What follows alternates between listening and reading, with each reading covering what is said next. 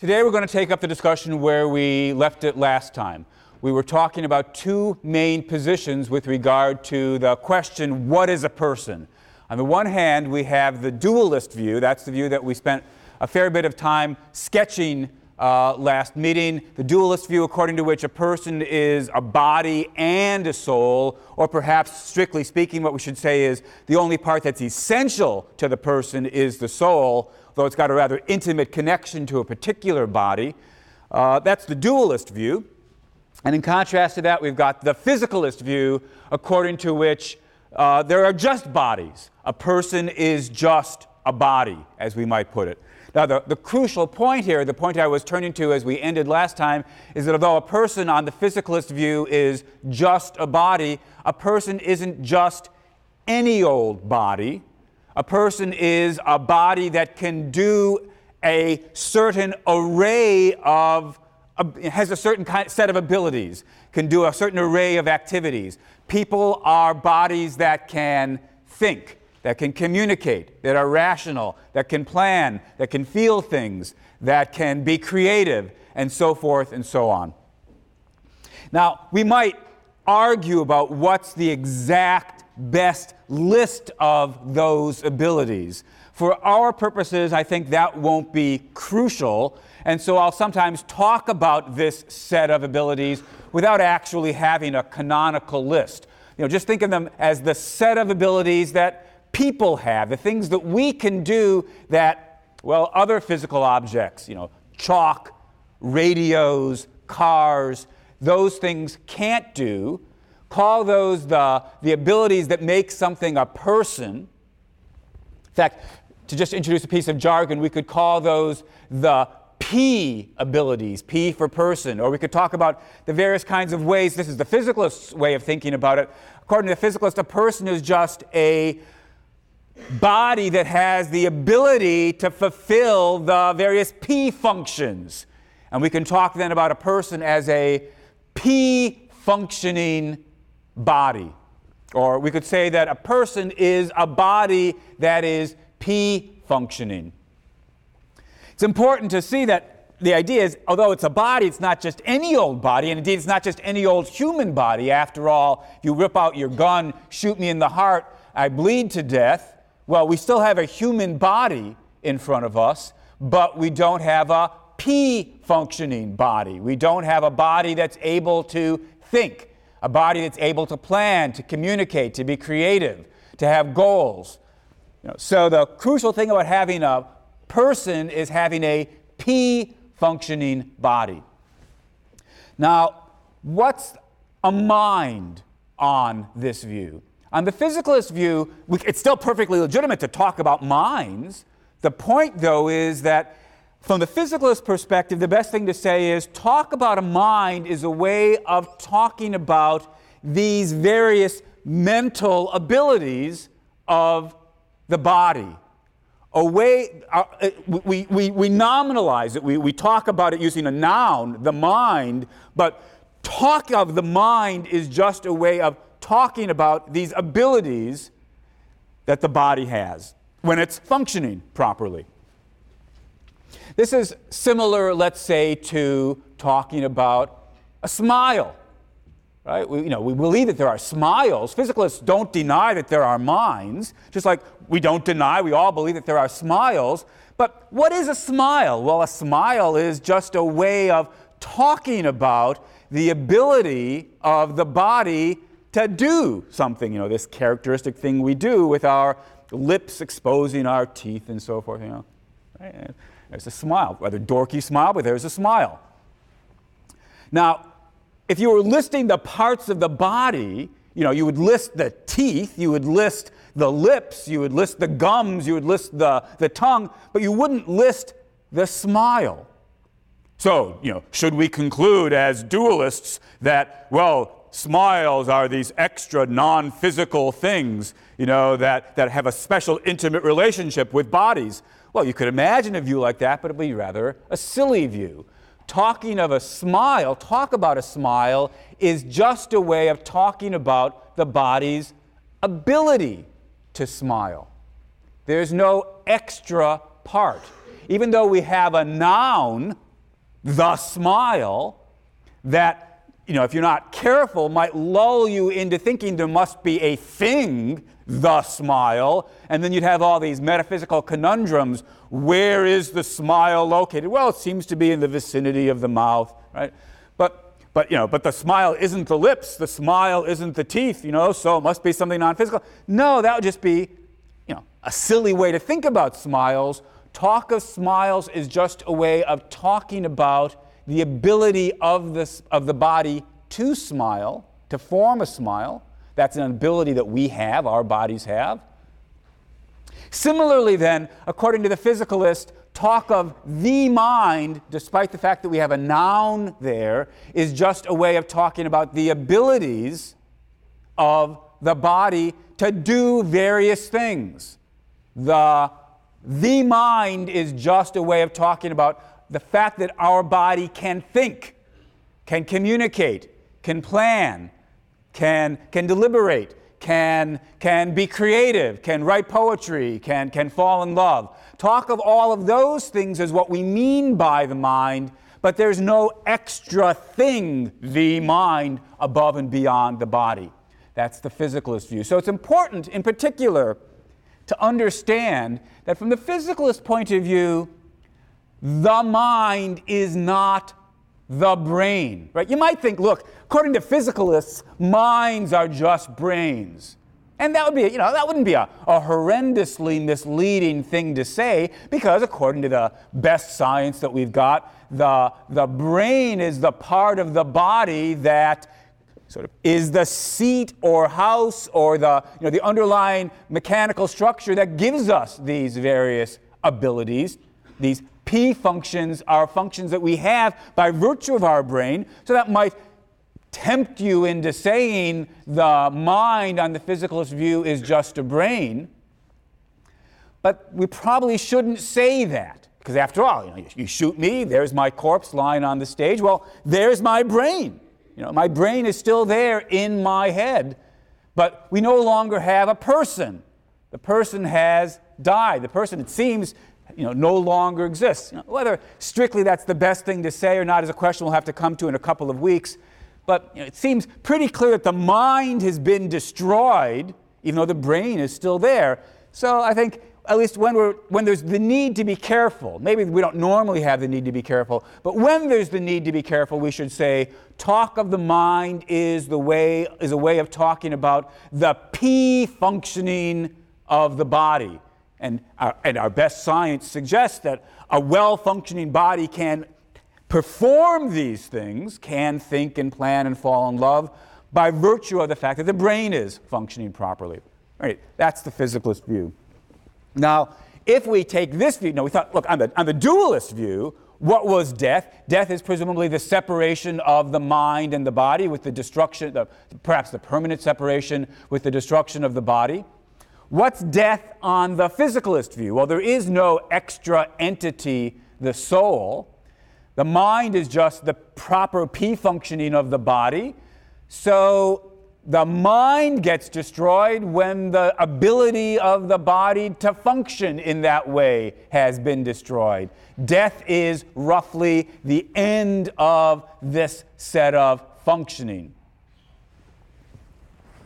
Again, this probably should be cleaned up, and in a couple of weeks, we'll spend a day or half period trying to clean it up and make it somewhat more precise. But there's nothing mysterious about death from the physicalist point of view, at least about the basic idea of what's going on in death. And I've got a, a stereo. Suppose I hold up my boombox for you, and it's playing music. That's one of the things it can do. And I drop it on the ground, smashing it. Well, it, it no longer can function properly. You know, it's broken. It's no mystery why it can't function once it's broken. Death is basically just the breaking down of the body on the physicalist point of view so that it no longer functions properly. One other point worth emphasizing and sketching the physicalist view is this. So, as I said, physicalists don't deny that there are minds. You know, even though we say we're just bodies, that doesn't mean that we're just any old body. It's not as though the physicalist view is we're bodies that you know, have some illusion of thinking. No, we're bodies that really do think. So there really are minds. We could, on the physicalist point of view, call those souls. Just like there's no danger in talking of a mind from the physicalist perspective, there wouldn't be any serious danger in talking about a soul. And so, in certain contexts, I'm perfectly comfortable in my physicalist moods. I'm perfectly comfortable talking about, you know, this person's soul. He's got a good soul, a bad soul, or how the soul soars when I read Shakespeare or what have you. There's nothing upsetting or improper about the language of the soul even on the physicalist point of view. But in this class, just to try to keep us from getting confused, as I've indicated before, and I want to remind you, I'm going to save the word soul, I'm going to at least try to save the word soul, for when I'm talking about the dualist view. So we might put it this way the neutral term is going to be mind. We all agree that people have minds, sort of the house or the seat of our personalities. Uh, and the question is, what is a mind?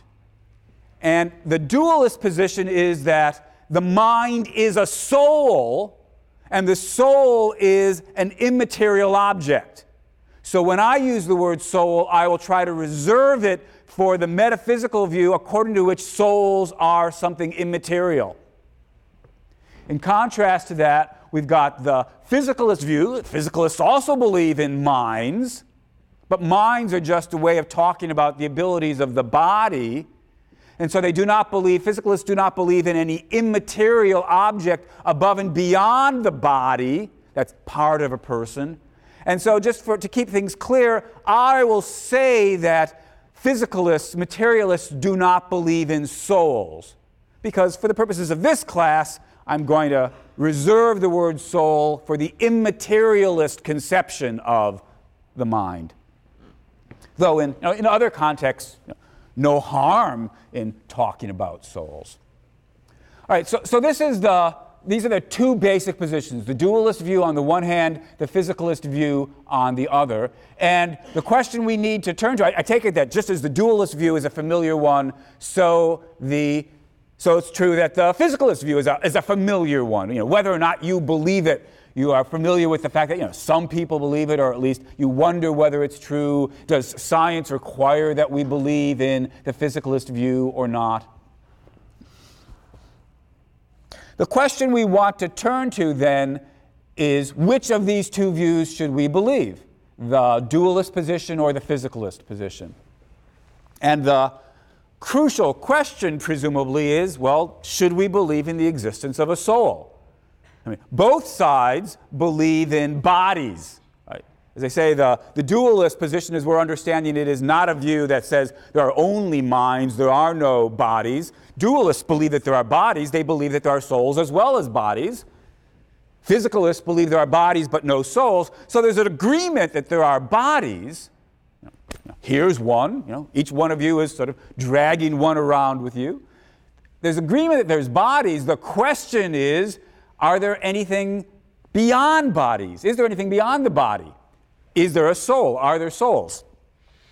So that's the question that's going to concern us for you know, a couple of weeks.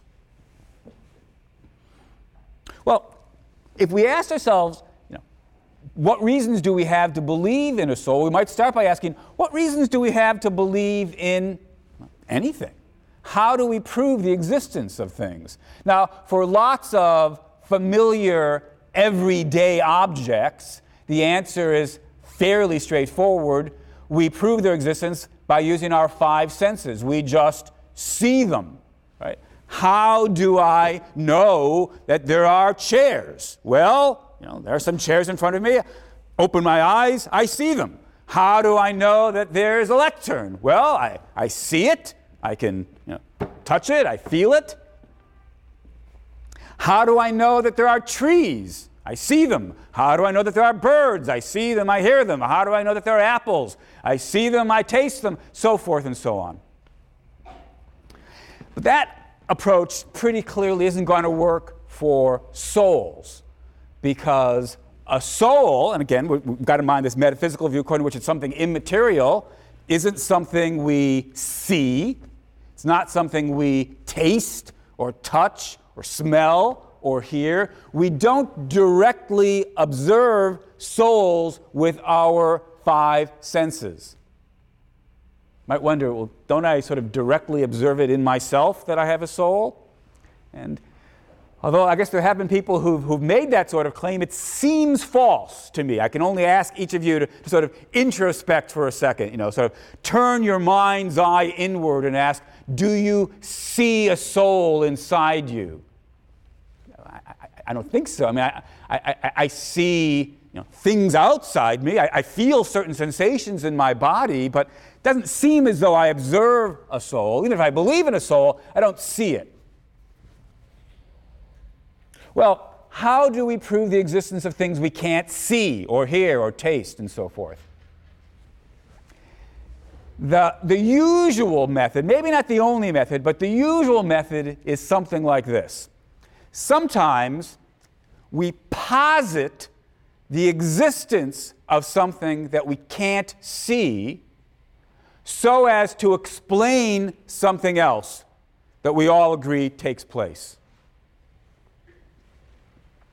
Why do I believe in the existence of atoms? I don't see individual atoms. Why do I believe in the existence of atoms so small that I can't see them? Because atomic theory explains things. When I posit the existence of atoms with certain structures and certain sort of ways of interacting and combining and building up, when I posit atoms, suddenly I can explain all sorts of things about the physical world. And so I infer the existence of atoms based on the fact that doing that allows me to explain things that need explaining. This is a kind of argument that we use all the time. How do I posit, you know, wh- why do I believe in x rays even though I don't see them? Because doing that allows me to explain certain things. Why do I believe in you know, certain planets? Uh, you know, too far away to be observed directly through a telescope because positing them allows you to explain certain things about the rotation of the star, the gravitational fluctuations, what have you. We make inferences to the existence of things we can't see when doing that helps us to explain something we can't otherwise explain. This pattern of argument, which is ubiquitous, is called inference to the best explanation. Now, I want to emphasize this bit about best explanation. What we're justified in believing are those things that we need not simply when they would offer us some kind of explanation, but when they offer us the best explanation that we can think of. So, look, why am I justified in believing in germs, various kinds of viruses that I can't see? Because, or bacteria, or what have you, because doing that allows me to explain why people get sick. Oh, but there's other things that would allow me to explain that as well. How about demons? Right? I could believe in demons and say, oh, you know, why did the person get sick and die? Well, you know, it's demonic possession. Why aren't I justified in believing in the existence of demons? It's a possible explanation, but what we seem to be justified in believing is not just any old explanation, but the best explanation.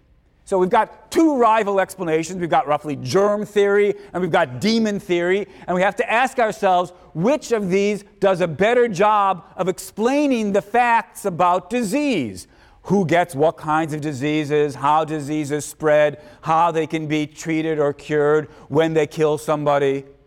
And the fact of the matter is, demon theory doesn't do a very good job of explaining disease, where, while germ theory does do a good job. It's the better explanation. And so we're justified in believing in germs, but not demons. So it's a matter of inference not just to any old explanation, but inference to the best explanation. All right, so what we need to ask ourselves then is what about the soul? Can't observe souls, but here's a possible way of arguing for them. Are there things that need to be explained that we could explain if we posited the existence of a soul, an immaterial object, above and beyond the body? Are there things that the existence of a soul could explain and explain better than the explanation that we would have if we had to limit ourselves to bodies? You might put it this way, this is sort of the, the easiest version of this kind of argument for our purposes. Are there things about us that the physicalist cannot explain? Are there mysteries or puzzles about people that you know, the physicalist just draws a blank, but if we become dualists, we can explain these features. Suppose there was a feature like that, feature F then we'd say, look, although we can't see the soul, we have reason to believe in the soul because positing the existence of a soul helps us to explain the existence of feature F, which we all agree we've got. Suppose it was true that you couldn't explain love from the physicalist perspective, but we all know that people do fall in love, but souls would allow us to explain that. Well, boom, we'd have an argument for the existence of a soul. It would be an example of inference to the best explanation. Now, the, the, the crucial question, of course, is what's the relevant feature F? Is there some feature that the physicalist can't explain, and so we need to appeal to something extra physical to explain it? Or the physicalist can only do a rotten job of explaining. And if we were to appeal, like, like demon theory did, and if we were to appeal to something non physical, we would do a better job of explaining. If we could find the right F and make out the argument the physicalist can't explain it or does a bad job of explaining it, and the dualist does a better job of explaining it, we'd have reason to believe in the soul. Like all arguments in philosophy, it would be a tentative argument. It would be, a, it would, we'd, we'd, sort of have some reason to believe in the soul until we sort of see what next argument comes down the road, but at least it would give us some reason to believe in the soul. So, what I want to do is ask what might feature F be? Is there any such feature F? And it's probably also worth underlining the fact that what I'm really then doing is running through a series of arguments. Inference to the best explanation is not a single argument for the soul, it's rather the name for a kind of argument. And depending on what F you fill in the blank with, you know, what pet feature or fact you're trying to explain by appeal to the soul, you get a different argument. All right, so let's ask ourselves are there things that we need to appeal to the soul in order to, to, in order to explain these things about us? Well, here's a first try. Actually, let me start by saying I'm, I'm going to distinguish two broad families of, of, of characteristics we might appeal to. That might, we might say one set of approaches focus on ordinary, familiar, everyday facts about us. The fact that we love, the fact that we think, the fact that uh, you know, we experience emotions, what have you. These are sort of ordinary features of us. And I'm going to start with those, and then I'll turn eventually to another set of possible things that might need explaining, which we might think of as extraordinary supernatural things. You know, maybe there are certain supernatural things about communication from the, from the dead or near death experiences that need to be explained in terms of the soul. So, so we'll get to those, but we'll start with sort of ordinary, everyday, humdrum facts about us. Even though they're ordinary and familiar, it still could turn out that we need to appeal to souls in order to explain them. So, to start, how about this? Start with a familiar fact, which I've already drawn your attention to a couple of times that you, know, you can have a body that's dead. You, know, you can have a corpse, and that's clearly not a person. It's not a living being, it's not a person. It doesn't do anything, it just lies there.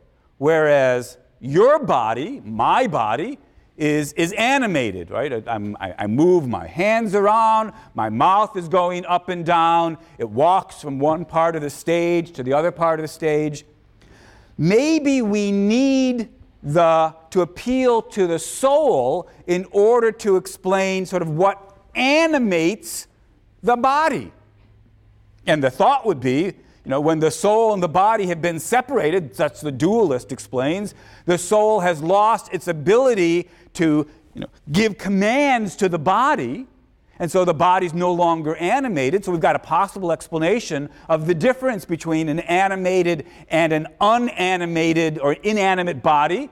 To it, is the soul in contact of the right sort with the body? There's a possible explanation might say, look, the physicalist can't tell us that because all the physical parts are still there when you've got the corpse, at least if it's a, a fresh corpse before the decay has set in. So we need to appeal to the existence of a soul in order to explain the animation of bodies like you know, the ones that you and I have. Well, I said I was going to run through a series of arguments, but that doesn't mean Doesn't mean that, uh, that lights have just turned off, I don't know why. Doesn't mean that the. I'm going to run through a series of arguments. It doesn't mean that I think the arguments all work. Right now, I, I announced on the first day of class that I don't myself believe in the existence of a soul. And as such, it shouldn't be any surprise to you that what I'm going to do as we run through each of these arguments is say, I'm not convinced by it, and here's why. Now, since, since I think that the argument I'm about to sketch, and I've just started sketching the first of, is fails, you know, I, I hope you'll, you'll think it over and you'll eventually come to agree with me. Yeah, these arguments don't really work after all. But what's more important to me is that you at least think about each of these arguments. Is this a convincing argument for the existence of a soul? If if, if, if, if, you think so, what response do you want to offer to the objections that I'm giving? If this argument doesn't work, is there another argument for the existence of a soul that you think's a better one? So, first argument you need the soul in order to explain the animation of the body. Well, from the physicalist point of view, of course, the answer is going to be too quick. To have an animated body, you need to have a functioning body. And it's true that when you've got a corpse, you've got all the parts there, but clearly they're not functioning properly. But all that shows us is the parts have broken. Remember my stereo. I drop my stereo, it falls on the stage, it doesn't work anymore, it stops giving off music. My boombox stops giving off music. That's not because previously, you know, we had, a, we had a CD inside of it, we had some batteries, we dropped the whole thing. It's not as though previously there was something non material there. You've got all the same parts there, but the parts are now broken. They're not connected to each other in the right way. The energy is not flowing from the batteries uh, through the wires to the CD component. There's nothing mysterious from the physicalist perspective about the idea that a physical object can break. And so, although we need to offer a story about what makes the parts work when they're connected with each other and interacting in the right way. There's no need to appeal to anything beyond the physical. Well, suppose we try to refine the argument. Suppose we say, you need to appeal to the soul in order to explain not just the fact that the body moves around, flails, but the body sort of acts purposefully. We need something sort of to be pulling the strings, to be directing the body. That's what the soul does. So says the, the dualist. And in response, the, the physicalist is going to say, yes, it's true that bodies don't just move around in random patterns. Human bodies don't do that. So we need something to direct it, but why couldn't that just be one particular part of the body plays the, the part of the command module? Suppose I've got uh, a, a heat seeking missile, you know, which tracks down the, the plane. As the plane tries to dodge it, the, the missile corrects its course. It's not just moving randomly, it's moving purposefully. There better be something that explains, that's controlling the motions of the missile. But for all that, it could just be a particular piece of the missile that does it. More gloriously, we could imagine building some kind of a robot that does a variety of tasks. And it's not moving randomly, but the tasks for all that are controlled by you know, the CPU within the, the robot. So the physicalist says we don't need to appeal to anything as extravagant as a soul in order to explain the fact that bodies don't just move randomly, but they move in purposeful ways and are controlled. Now, you know, you know, for each objection, there's a response. Right? You could imagine the dualist coming back and saying, but look, in that case of the heat seeking missile, uh, the, or, or the robot for that matter, although it's doing things, it's just obeying orders and the orders were given to it from something outside itself. Something programmed the robot or the missile. So, don't we need there to be something outside the body that programs the body? And that could be the soul. That's a harder question. Must there be something outside the body that controls the body? Well, look, one possibility, of course, is well, why not say that people are just robots as well and we get our commands from outside? I mean, on a familiar religious view, God builds Adam out of dirt, uh, out of dust. Adam is just a certain kind of robot then. God sort of breathes into Adam, that's sort of turning it on, gets our, we, maybe people are just command, are just robots, commanded from outside by God, but that doesn't mean that there's anything more to us than there is to the robot. That's one possible response. Different response, of course, is why couldn't we have robots that just build more robots? And then if you ask, where did the commands come from? The answer is, well, when they were built. They were built in such a way as to sort of have certain instructions that they begin to follow out. Just like people have a genetic code, perhaps that gives us various instructions that we begin to fall out, or certain innate psychology, or, or what have you. Well, the, the, the, argument quickly becomes very, very messy. And, and, and, and the, the soul, the fan of the soul begins to want to protest, but look, we're not just robots. You know, we're not just robots with some sort of program in our brain that we're following. We've got free will. And and robots can't have free will, and so there's got to be something more to us than robots. We can't just be physical things. This is an interesting argument, but I think it's a new argument. So, so we started with the idea you needed to appeal to souls in order to roughly explain why human bodies move, why we're animated, or why we move in non random ways. And I think it's fairly clear that you don't need to appeal to souls in order to do that. Appeal to a physical body suffices, I think, to have an explanation as to the difference between an animated and an inanimate body, how bodies will move in non random ways. You know, if the brain is our CPU, then you know, will will behave in, in deliberate, purposeful ways, just like a robot will behave in deliberate, purposeful ways. So, this initial argument, I think, is not compelling. Still, we might wonder what about this new argument? You know, what about the fact that, you know, so we said, look, there's a, there's a family of arguments, all of which have the general structure inference to the best explanation. You need souls in order to explain feature F. Plug in a different feature F, and you get a new argument. The one we started with, you need the body to explain the, uh, the animation, you need the soul to explain the animation of the body. That, that argument, I think, doesn't work. But now we've got a new one. You need the soul in order to explain free will.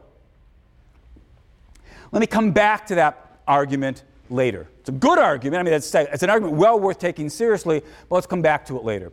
First, let's run through some other things that might be appealed to as candidates for feature F. Suppose somebody says, look, yeah, yeah, it's true that we don't need to appeal to souls in order to explain why bodies move around in a non random fashion, people have a very special ability, and so the argument goes, that mere bodies couldn't have, physicalists can't explain. That's the ability to think, it's the ability to reason. People have beliefs and desires, and based on their beliefs about how to fulfill their desires, they, they, they, pl- they make plans, they have strategies, they reason about what to do. This, this, this tightly connected set of facts about us beliefs, desires, reasoning, strategizing, planning. You need to appeal to a soul, so the argument goes. You need to appeal to a soul to explain that. No mere machine could believe. No mere machine has desires. No mere machine could reason. Now, it's easy to see why you might think that sort of thing when you stick to sort of simple machines. It's pretty clear that there are lots of machines that it doesn't seem natural to ascribe beliefs or desires or goals or reasoning to. My lawnmower, for example, doesn't want to cut the grass. Um, even though it does cut the grass, it doesn't have the desire. It doesn't think to itself, how shall I get that blade that's of grass that's been eluding me? So it's, it's easy to see why we might be tempted to say no mere machine could think or reason or have beliefs or desires. But that argument's much less compelling nowadays than I think it would have been 20 or 40 years ago. In an era of computers, it seems, with, with, quite sophisticated computer programs, it seems, at least, at the very least, natural to talk about beliefs, desires, and reasoning and strategizing. So, suppose, for example, We've got a chess playing computer. On my computer at home, I've got a program that allows my chess to play computer. I myself stink at chess. This, uh, this program can beat me, you know, blind.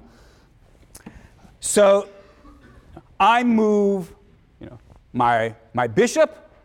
The computer moves its queen. What do we say about the computer?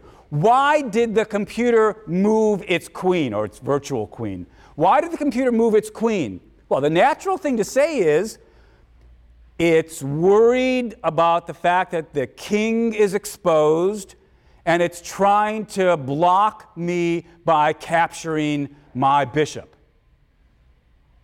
That is what we say about computer playing programs. Now, think about what we're doing. We're ascribing desires to the program. We're saying it's got an ultimate desire to win the game, certain subsidiary desires to protect its king, to capture my king, certain other subsidiary desires, no doubt, to protect its various other pieces along the way.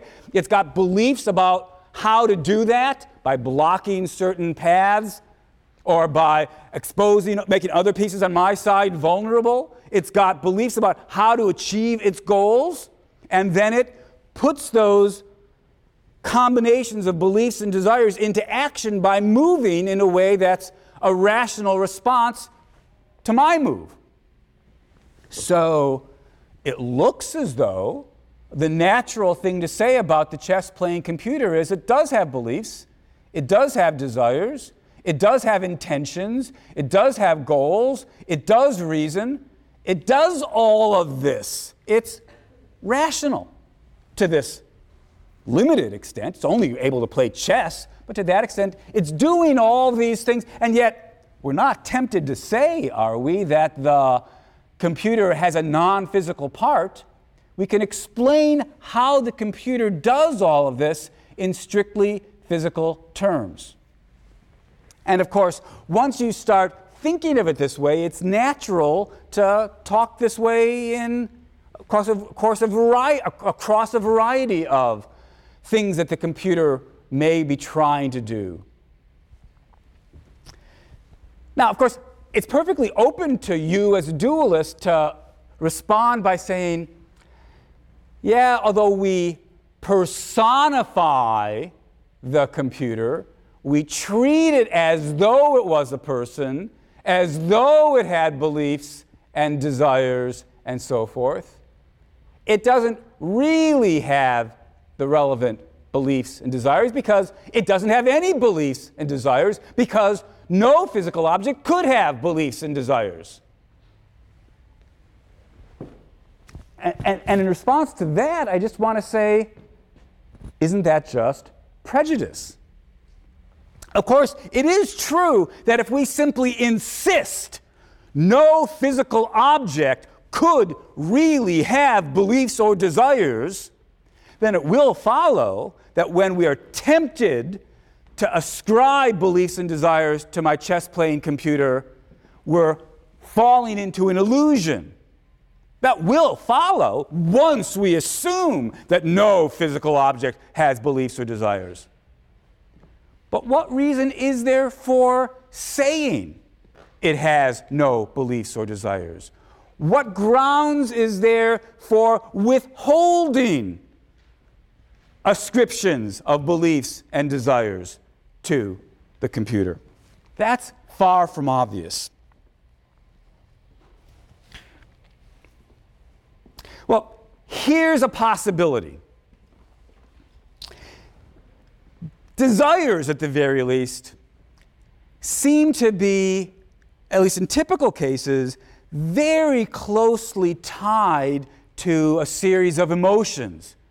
You get excited when you're playing chess at the prospect of capturing my queen and crushing me. You get worried when your pieces are threatened. And of course, more generally, you know, you get excited when you know, your heart goes pitter pat when your girlfriend or boyfriend says they love you.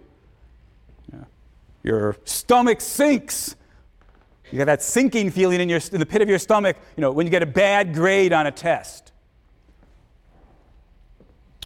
Maybe what's really going on is the thought that there's an aspect of desire that has a purely behavioral side. That's you know, moving pieces around in a way that would make sense if you had this goal. But there's an, and maybe machines can do that. But there's an aspect of desires, the emotional side, that machines can't have but we clearly do have. And maybe we want to build that emotional side into talk of desires. So maybe if we want to say machines don't have a mental life and couldn't have a mental life, what we really mean is no machine could feel anything emotionally. So let's distinguish. Let's say there's a way of talking about beliefs and desires which is just going to be captured in terms of, you know, responding in a way that makes sense given the environment, right? And maybe computers and robots could do that. But there's clearly a side of our mental life, the emotional side, where we might really worry could a robot feel love? Could it be afraid of anything? So, look, again, our question was do we need to appeal to souls to explain something about us? Physicalist says no, dualist says yes. If what we mean is the mental, but the, the aspect, the behavioral aspect of the mental, where even a chess playing computer probably has it, then that's not a very compelling argument. Physicalists will say, look, that aspect of the mental is pretty clear. We can explain in physical terms. But let's just switch the argument. What about emotions? Can a robot feel emotions? Could a purely physical being fall in love? Could it be afraid of things? Could it hope for something? The, the latest version of our argument then is people can feel emotions. But if you think about it, it's pretty clear no robot could feel emotions, no merely physical thing could feel emotions, and so there must be more to us than a merely physical thing. That's the argument we'll start with next time.